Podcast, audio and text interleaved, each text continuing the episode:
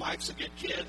He's really ornery, kind of an ornery kid, and maybe a story will help with that. Mike is a kid that rode his dirt bike where he wasn't supposed to. You know, a lot of kids would do that. Just, you know, if they got caught, they got caught. If they didn't, Mike would call the cops before he did it. He would call the police, say, there's this kid riding his little yellow Yamaha uh, down the street and through people's yards, and here comes the police. And he would get out about just far enough for to get away from them and get off his motorcycle and dance in a circle, telling them they couldn't catch him. And uh, so that kind of gives you a picture of Mike. Nothing mean spirited, just funny. And, and the other kid was a newly minted Christian, yours truly, who had just become a Christ follower, still had a lot of honoriness left in him. And uh, the first experience that Ronnie had, you begin to wonder if his mom made the right decision, make, forcing him literally to hang out with us. Mike spent the day trying to get us in trouble. Then we had what we call the incident.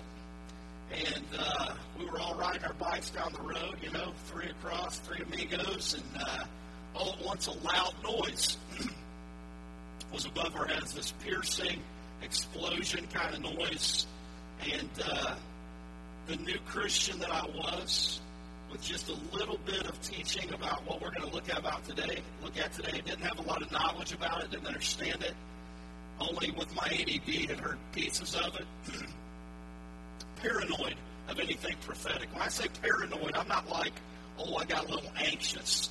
I'm talking like a switch kicked off of me, like the Manchurian candidate. I'm talking about that kind of paranoid. I'm talking about bunker it down. Somebody's out to get me. I'm, you know, that kind of paranoid it came prophecy. So I hear this loud noise. I, I jump.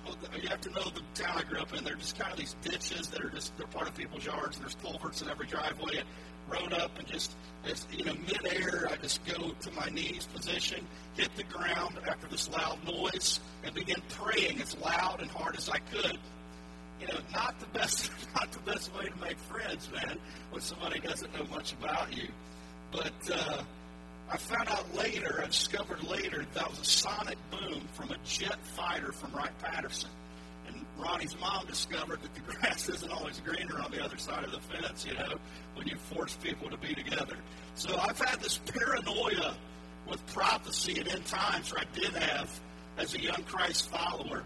And that's kind of what fed it. Let's read some of the verses that, that were used, and we're going to see probably why. Maybe you have the same background. I hope it just sets you free like God has said he'd be free. I want you to look at 1 Thessalonians 4. Look at verse 13. And now, dear brothers and sisters, we want you to know what will happen to the believers who have died. So you'll not grieve like people who have no hope. For since we believe that Jesus died and was raised to life again, we also believe when Jesus returns, God will bring back him uh, with him the believers who have died. We tell you this directly from the Lord. We who are still living when the Lord re- returns will, will not uh, will not meet him ahead of those who have died. For the Lord himself will come down from heaven with a commanding shout. Okay? There's the sonic boom story. This is the verse that drove me into people's front yard. It just so happened the people's front yard that I went into were like Pentecostal Methodists, so they appreciated the extra prayers in their front yard. You know, it was the Hatfields. But the, the, the, the commanding shout with the voice of the archangel and the trumpet of God, call of God. First, the Christians who have died will raise from their graves. Then, together with them, we who are still alive and remain on the earth will be caught up in the clouds to meet the Lord in the air. Then we will be with the Lord forever. Now, here's the thing. Here's the verse that I minister, the people that taught me this. Encourage each other with these words. Was not an encouragement to me. Look at this Titus 2 situation. Titus 2. Look at this with me. NASB. looking for the blessed hope. That's what we're going to talk about today, the blessed hope. And the appearing of the glory of our great God and Savior, Jesus Christ, who gave himself for us to redeem us from every lawless deed and to purify for himself a people for his own possession, zealous for good deeds. I, I want you to see a timeline. This is kind of the timeline I drew in the first service, so it's already there for us. But right here is where you have us. You know, we're just rocking along and eating up time, and this is just this is it right here. We're just living and having a great time, or maybe having a rough time. But there's going to be this moment that's called the rapture. It's called the, the gathering up. It's called, the rapture means to transport from one place to another. It's actually a, a word that's, it's called rapturo is the real, is the root word. And about, and I, I'm guessing this, it's within the past 100 and 150 years, we've really started using rapture for blessed hope. Up until Christendom, they, they, you know, up until then, as far as I can read, that was kind of blessed hope. I'm sure there are some people that, that call it rapture, or whatever, but you get the picture. What the rapture is, is this moment in history when Jesus Christ gathers the church. When he gathers, gathers the church. We look forward to that blessed hope and the glory of our great God and Savior, Jesus Christ. God gathers up the church. I just want you to see this timeline. And then somewhere between that gathering and this disappearance of, of believers where God just takes believers to himself, just like he did. If you need an Old Testament reference, he did this with Enoch. The Bible says Enoch walked with God and he was not. He didn't die because God took him. He just went out for a walk. He was praying one day and God said, Hey, why don't you come over here and hang out with me? And Enoch's like, Cool. And I'm out. They didn't find his bones. They didn't have a funeral service. He was gone. Well, Enoch was out of there. He was out of the picture. So we've seen this happen in the, in the Bible before. But you have this, and then on the scene, sometime in there will come a man, and, and we don't know exactly how. There's all these movies, and what happens is with end time things, we kind of take this continuum and we smash it together, and there's all this confusing pieces, and that's what I've really been trying to spread this thing out and let you see from the Bible, just from the Bible, what God has to say. That you make decisions what you're going to do with end time stuff, and you know you live your life accordingly, and you do with it. Let God speak to you the way you want, the way He wants. But there's going to be a time where chaos and all of this kind of stuff, and we don't know where America falls. We don't know all the ins and outs. But we know at some point there's going to be a man appointed to a one world government. We're already moving. And you, you step out of spiritual realm and the secular realm.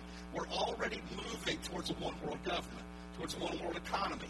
There's just some key pieces. Listen to the messages from the last couple of weeks. You'll check that out. What we really have, what God really has to say about signs all this stuff's kind of shadowed. There's nothing truly taking place yet uh, on the big scale other than Israel became a nation. That's the most important one. But the next thing on the scene is rapture. Not earthquakes, not tsunamis, not polar ice caps melting. It's the rapture. It's the gathering up. It's the blessed hope of Jesus Christ. Where Jesus doesn't touch earth, he gathers people up to him. We're going to see how it works in just a moment. But then you're going to have this moment where this guy eventually comes in. He's going to set himself up one world government, one world religion, one world economy. And it's going to seem like it's really working. Three and a half years of peace. But about halfway through, and we'll, touch on this next couple weeks, there's going to become this situation where it's really hell on earth. And then you have these, this situation, they're going to invade Israel and almost, probably not on the perforated, more like this. You have the, you have the return of Jesus Christ where he does touch touch earth. We're going to see what takes place in here for Christ's followers. We're going to see what that. there's other stuff on the continuum that we're not even going to look at until next week. But but the the, the rapture, the blessed hope. There, there's this line of demarcations in the Bible. We have them in our history. You know, the Civil War, Vietnam. Everybody probably remembers where they were at 9 11. There's just these moments that, that are just real lines of demarcation on the historical chronological scale, right? I mean, they're just there on the continuum. And biblically, it's no different. You have God creating man. You have man's mess up. These are real big lines. Because up until that, God walked with man and God connected with man like he wants to do at the rapture. Then you have the flood the great flood. There's tons of evidence for that. There's great books written on that. You can study on that. You can kind of see the debate between evolutionism and creationism. It's fascinating. It's awesome. God flooded the earth. And you see, this is a line of demarcation. This is a line uh, geographically of demarcation. This is a line, you know, the, as far as meteorology, it was a line of demarcation. You have these moments, and then the next big one biblically, there's all these cool things that take place. But the next biblic, the next big one, line of demarcation, they're real close together, was the virgin birth of Jesus Christ. And then you have the life, at 33 and a third years later, you have the death of Christ. Theologians have argued that through the centuries, whether, you know, God died really, was it just his flesh or his spirit? I mean, there's all these arguments that are above our pay grades, and we let them figure that out. It has nothing to do biblically with what Christ did, but it's just something they like to ponder, and that's cool. Have at it. Three days later, Jesus rose again. And that's the deal breaker difference maker. Jesus rose again. In the year of our Lord. That's why time is based on him before Christ, the year of our Lord, right?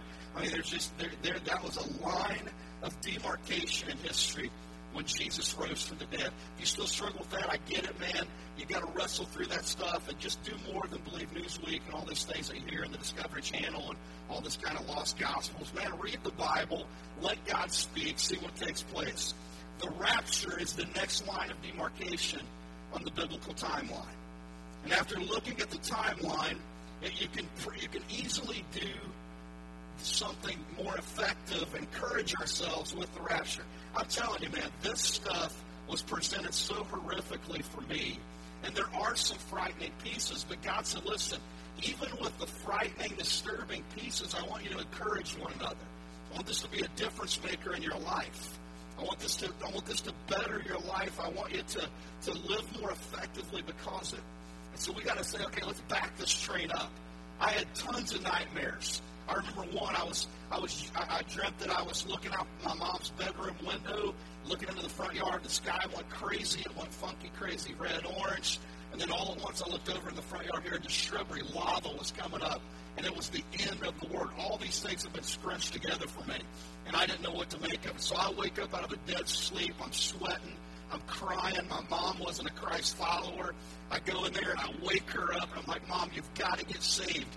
Jesus is coming back during the, you know, these, I'd have these rapture dreams where I was going up, I was being caught up, then I would start coming back down. that was those really frightening for me. Like, oh no, what I do, you know, and all this weird things. And but I want to look at the Bible and I want to say, what does the Bible have to say about that? Because if you would have, if you would have, if I wrote down all the experiences I had with this and all the dreams I had, you, if you didn't know I was a Christ follower, you would think, you know, Patty Peyote, man, what is this guy on? There is something wrong with this guy. And I just, I want God to move in your life, remove the fear, and use this. But, but there is this declaration and kind of mechanics to the rapture. This is usually what we focus on in the church circles. Right now, we're operating in an age of grace right up till the rapture. It could happen any moment, by the way. It could happen right now in the service. But we're operating in an age of grace. We're operating on an um, under an umbrella of grace, even in places where there's lots of persecution. You know, Crystal's uncle said Christians are being persecuted in the United States. Just look at the blogs. I'm like, bro, that's not persecution. You know what I mean? There's people being killed in China and India and Turkey and, and, you know, all these nations. There's underground magazines dedicated to this stuff. It, it is horrific. There's more martyrs today than there were 2,000 years ago.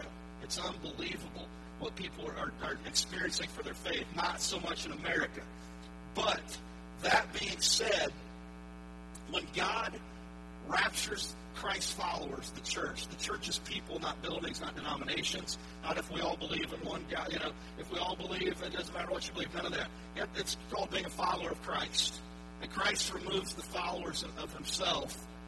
There's going to begin at first. It, it, now, it, it seems like an umbrella of grace because there will be peace, not two. Now, there'll be wars and things like that, but there'll be peace into this situation. And there seems to be a gap between the rapture and, the beginning of that three and a half years. It's, there seems to be, if you're a prophetic scholar and you disagree, that's fantastic. But, but there's an end to the age of grace, replaced by this umbrella of non grace. And non grace looks appealing, it will unify, it appears very tolerant. It will seem like an enlightenment. It'll seem like the, the you know the dawning of the age of, of, of Sagittarius, I mean whatever Sagittarius, whatever. It'll seem like that.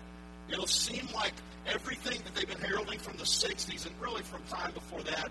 It'll seem like all of that suddenly man has arrived in, civilization and culture. He, he's shaken off the former things. He's shaken off certain religious faiths, but that eventually ends in destruction.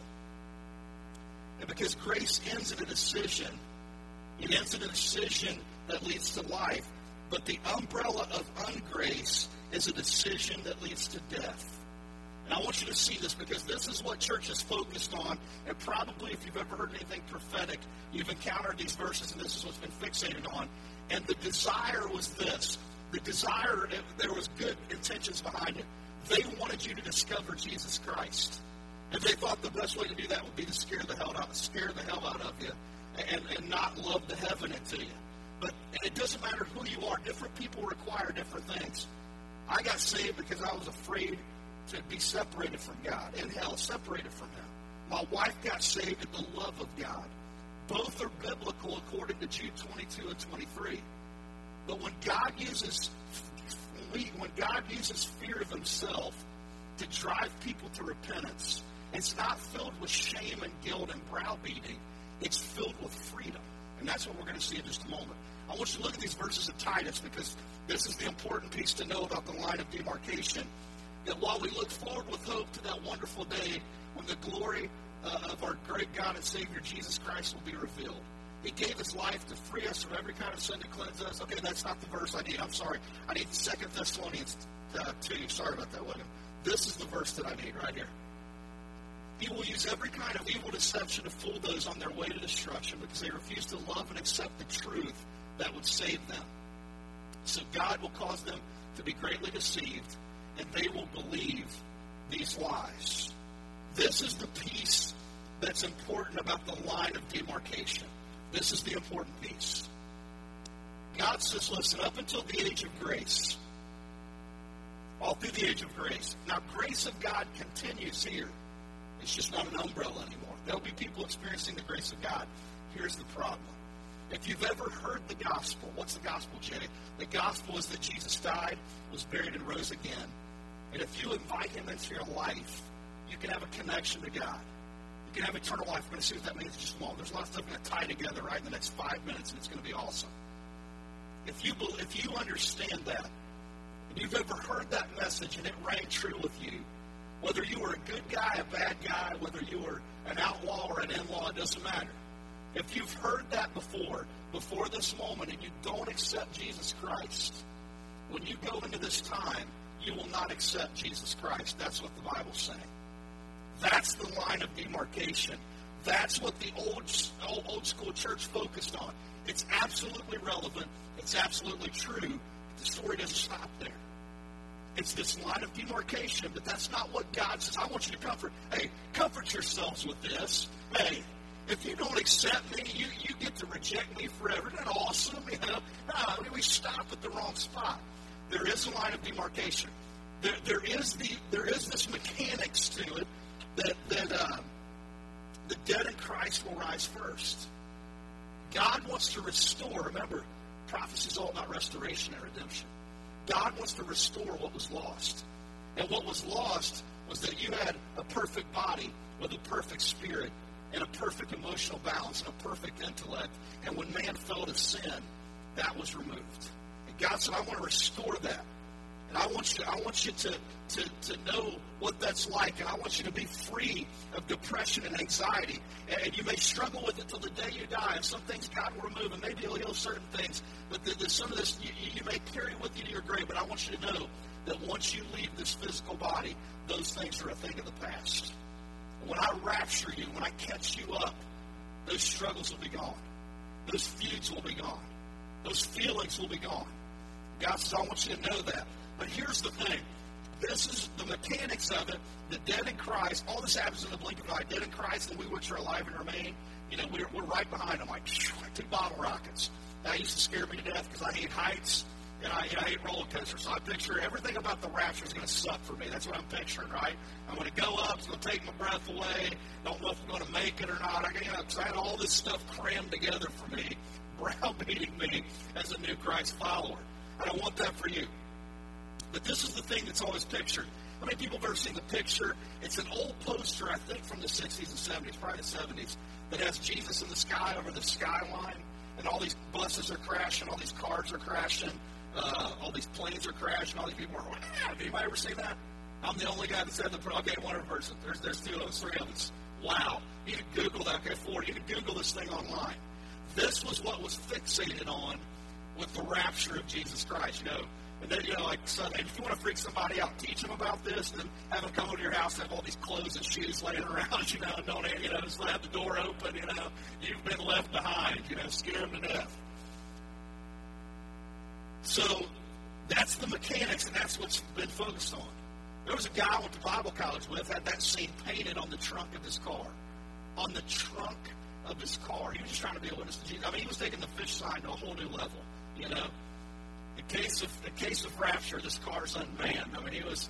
We had a lot of laughs at his expense. Hopefully, t- there wasn't too much counseling involved on his end, but it was cool, right? Jesus forgave us, whatever. There's mechanics to this, but there's also this amazing piece, man, that I want you to see. Because God is about redemption. God is about why did Jesus die and rise again? So we can start a religion and we can bash on other people and we can say our faith is better. No, no, no, no, no. He did it so you could be bought back. He did it so I could be free and you could be free and we could be bought back from what sin has robbed us of the devastation, the relational dysfunction, the restoration. He wants to make things better. He's going to set the scales straight when he raptures the church, and then when he returns ultimately. The scales will be balanced. Look at this with me again. We've read it like four times. Two of them were accidental. Look at this with me now. Titus 2. Okay? While we look forward to that wonderful day when the glory of our great God and Savior, Jesus Christ, will be revealed. He gave his life to free us from every kind of sin, to cleanse us, and to make us his very own people. Talking about me? Yep, talking about you. Totally committed to doing good deeds. Here's the big thought. There is life until the end and beyond. We cram all this stuff in. The churches have meant well. They just want people to not miss out on this big situation and go into this situation. But here's the reality. There's life. If you're a Christ follower, if you know Jesus Christ, there's life that begins here and their life ends here with them forever. This is a small picture of what Jesus talked about, actually the big picture. Jesus said, I want you to do kingdom living. What is that, Jesus? Jesus said, this is the, this is the way it works. God is guiding and leading your life up to this moment where at some point, could be a song, could be a Billy Graham thing, could be a message, could be a book, could be a church like Life Point, could be a Baptist church, Catholic church, Nazarene, it doesn't matter. There's a time that you realize Jesus died and was buried and rose again for me. He did it out of love. And if I call on him, if I say, Jesus, I need you, I by faith receive you, that Jesus Christ would save me. Your whole life, God has been orchestrating up until the moment that message is clear. And God died and rose again so you could say yes to him. The Holy Spirit is, is drawing you. He is begging you. He is loving on you. He is saying that's what you need. He is letting the lights come on because God wants you in that moment to accept Him as your Savior. Now, here's where we mess it up as Christ followers, okay? Jesus taught kingdom living. Jesus said life begins at that moment. So you continue the rest of your life walking, knowing, being with Jesus Christ until the day that you see Him face to face. I mean, I'm talking about growing. I'm talking about knowing. I'm talking about hanging out. I'm talking about having purpose. We're going to see all this in just a moment. Here's what Christ followers have done. Now you've got a picture. They, they, are, they are all about the, the, the kingdom living up to the point that you accept Jesus Christ. But what Christ followers have done the past 30 years is say, okay, we accept Jesus Christ, and now, you know, accept him here here, and now we're just going to coast. We're going to wait on heaven. That's where you get all the Southern gospel music, a lot of those songs. That's the kind of church I grew up in. You know, the only the new excited Christians that anything for God or gave anything or served, you know, you know, or read the Bible. We've learned 20 things. God said, no, man, I want you to get to know me in a moment and continue to learn and grow with me. Just about me, but God said to know him the rest of your life until we see each other face to face. That's what Jesus taught. It was called kingdom living. The rapture is a picture of that. The rapture reinforces that. The rapture just says, listen, there is life until the end and beyond. And a lot of these movies, now that's the difference. That's the difference. Jesus offers hope. Other things don't offer hope, and we're going to see this. Check this out. Jose Arguelles, a key person in the 2012 movement and all the Maya calendar stuff, predicts mass destruction, mass catastrophes, ice age returning, survival of the fittest, all this kind of stuff. But the problem is this there's no hope. And Paul said the difference with the rapture is that there's hope. And this isn't Christians trying to you know do this cultural opiate and, and kind of numb themselves, kind of morphine themselves from reality or have some kind of crutch. He said, listen, the great God and our Savior, the Lord Jesus Christ, is who this is based on. This is who it's based on. Check out the calendars, check out the history books. Brahm, you're not going to find it. No offense to my Muslim friends, but Muhammad never rose from the dead. He had some different different teachings. He had some teachings that created great faithfulness in certain people, but he never rose from the dead. Confucius had some amazing sayings. A lot of philosophers played off that, but he never rose from the dead. Rutherford with the Jehovah Witnesses never rose from the dead. There has been never a pope or a Baptist preacher rise from the dead. Never. There's never been a Christian church leader rise from the dead. Ever. It's never happened. There's never been a Buddha. None of the Buddhas have ever risen. None of them have ever been experiencing some karmatic cycle that spits them out and they are whole and well in themselves again. It's never happened. Jesus rose from the dead. And Paul said, Listen, I want you to know that the teaching that there is life until the end and beyond is based on Jesus Christ. So you, you can be free from sin. Jay, what about this sin? That sin. What about that secret? That secret. What about the things that I've done that I'm trying to forget, that are eating my lunch, that keep me guilt ridden? I'm talking about that. What about when I did this and nobody was like, what about that when I did this to keep my parents from knowing? And I did this and I did this and I covered with it. And God says, listen, that. I can forgive that, Jesus says. Just believe and receive. Paul said not only is he going to do that, he's going to cleanse us. Probably if you're not a Christ follower, if, you know, you know, if you're here and you are, you weren't at one time. One of the reasons that most people avoid accepting Jesus Christ is not believing who he is. It's they don't feel they can live up to his expectations. They see this person that they deem as holy. They see someone that's maybe walked with him for a while, or they see some kind of person that's posing with the right virtues, and they say, I can't live that kind of life. And God says, listen, I want you to know that I'm going to cleanse you. I know from the moment that you accept Christ till the day you see me, you'll never have it all together. I'm going to institute these things where, as you're walking along and you messed up, which is another teaching of Jesus. How many people have heard of the foot washing thing, where Jesus washed the disciples' feet? We're always like, it's real awkward. I'm glad we don't do that today, which I'm too. So I'll be the guy washing your feet. That would really blow from me, right? So, what was that all about? Jesus was saying, listen, once you get saved, your, your life is going to collect some dirt. You're going to have some moments where you lack faith. You're going to have moments where you sin. You're going to have moments where you do things you shouldn't. You're going to have moments where you say things you shouldn't. You're going to have moments where you think things you shouldn't. I want you to know that God says, I can cleanse that. I can remove that clutter and dirt from your life and make you and I cool again. That's what cleansing's all about. And, and the big message is, I know you don't have it all together, and I'm okay with that. That's Jesus Christ. God offers us identity. Check this out. Look at the verse again. Keep the verses up. He gave his life to free us from every kind of sin, to cleanse us, and to make us his very own people. Jesus Christ wants to make you his own. guys, I want to put that because I look at that through a type A. What is a type A? Type A likes to be in charge, likes to always win, likes to never lose. In his mind or her mind is always right. How many people know somebody like that? Crystal, don't raise your hand. How many people know people like that? Yeah. Yeah. They're pointing to them, elbowing them. But that means this for type A. When everything's stripped away. When the trophies and the accolades and the titles are gone. you're Jesus Christ.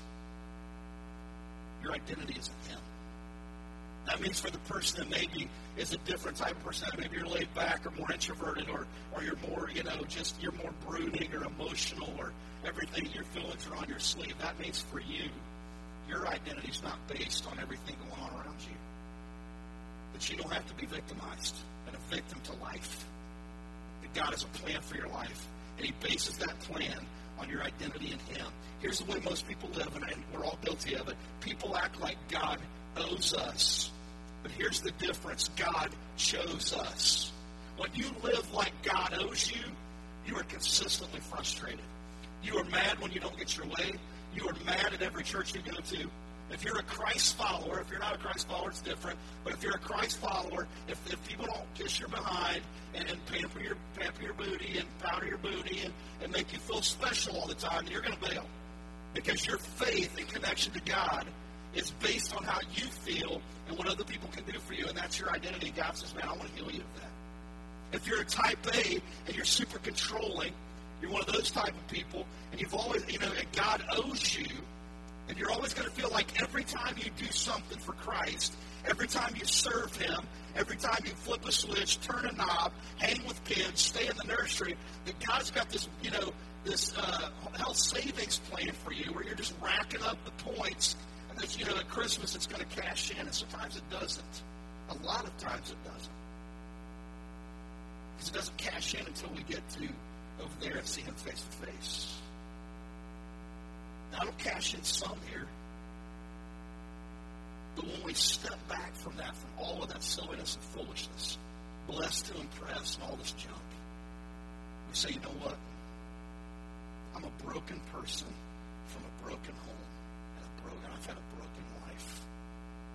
But I accepted Jesus Christ, and according to Ephesians 2, God sees me like he sees Jesus. You may see the traits, and I may see the traits of, of fear and worry and failure and, and, incompetency. But when Jesus looks at a Christ follower, when Jesus looks at someone who's invited Jesus Christ into their lives, when they've invited him in, what he sees is like looking in a mirror. And he is the express image of the Father. When God sees you, he sees Jesus. Mean, God doesn't see when I flip that guy off of traffic. God doesn't base my value on that. He sees it. He don't base your value on that. He's not happy about it. It's not a license to go flip everybody off and pulls it out in front you. Yeah, that's that whole cleanse piece. Believe me, he does a lot of cleansing for me in the driving area. Okay? But it's this identity. I've spent most of my Christian life pushing 30 years now as a Christ follower. I thought it was 27. It's 29 years as a Christ follower. Undoing most of what I learned the first 12 to 15 years that I followed Jesus Christ.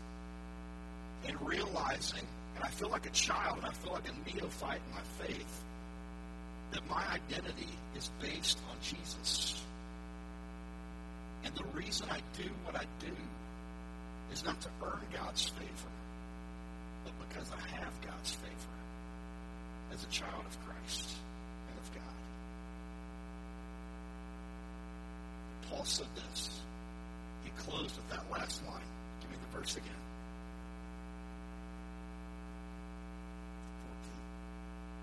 14. Totally committed to doing good deeds. From the 80s. I, when I see that, I'm like, dirty deeds, they're done cheap. That's the song I think of. You will too now all day long. I have a purpose that's rooted in Jesus Christ. My purpose is to make a difference. We say it at Life Point like this Discover Jesus, go be Jesus. Go to go to your salon, your cubicle, your classroom, your office pool, you know, your corner office, and be Jesus. But the first part is don't you know don't worry about that until you've discovered him personally, invite him into your heart and life, and then go be him. Who needs cookies in the office? Who needs a listening ear in the office? Who needs a, who needs who needs help in the office in your in your in your friendship pool? God says, go be me to them. I make a difference. You make a difference because He's made a difference in us. What we do as Christ followers, we translate it be weird, be against something, you know, hate people that aren't like me, and, you know, where do you go? I don't like them they're big. I don't like them because they're small. God says, listen, man. I chose you. You didn't choose me. I chose the people you don't like, that you don't get along with. You didn't choose them you wouldn't have chosen them. You would have been like, later. But I chose them also. I want you to come together in this thing after you've accepted Christ, this place that God said He's created the church, Ephesians chapter 4 and 5. I want you to come together. I want you to impact the world for Jesus Christ. And I wonder today, the weekend after Thanksgiving, what would happen? Just transform it with me for a minute. What would happen? Those of you that aren't a Christ follower, if you said, you know what, my prejudice, I'm going to lay down all the things I don't understand. You have to understand it all to believe on Jesus Christ. Nobody does. You say, I believe Jesus died and rose again for me, and I'm going to accept him. What would happen in your life? It'd Be amazing. What would happen for those of us that have accepted Jesus Christ if we truly took the rapture into consideration and we did this? We said, there is life until the end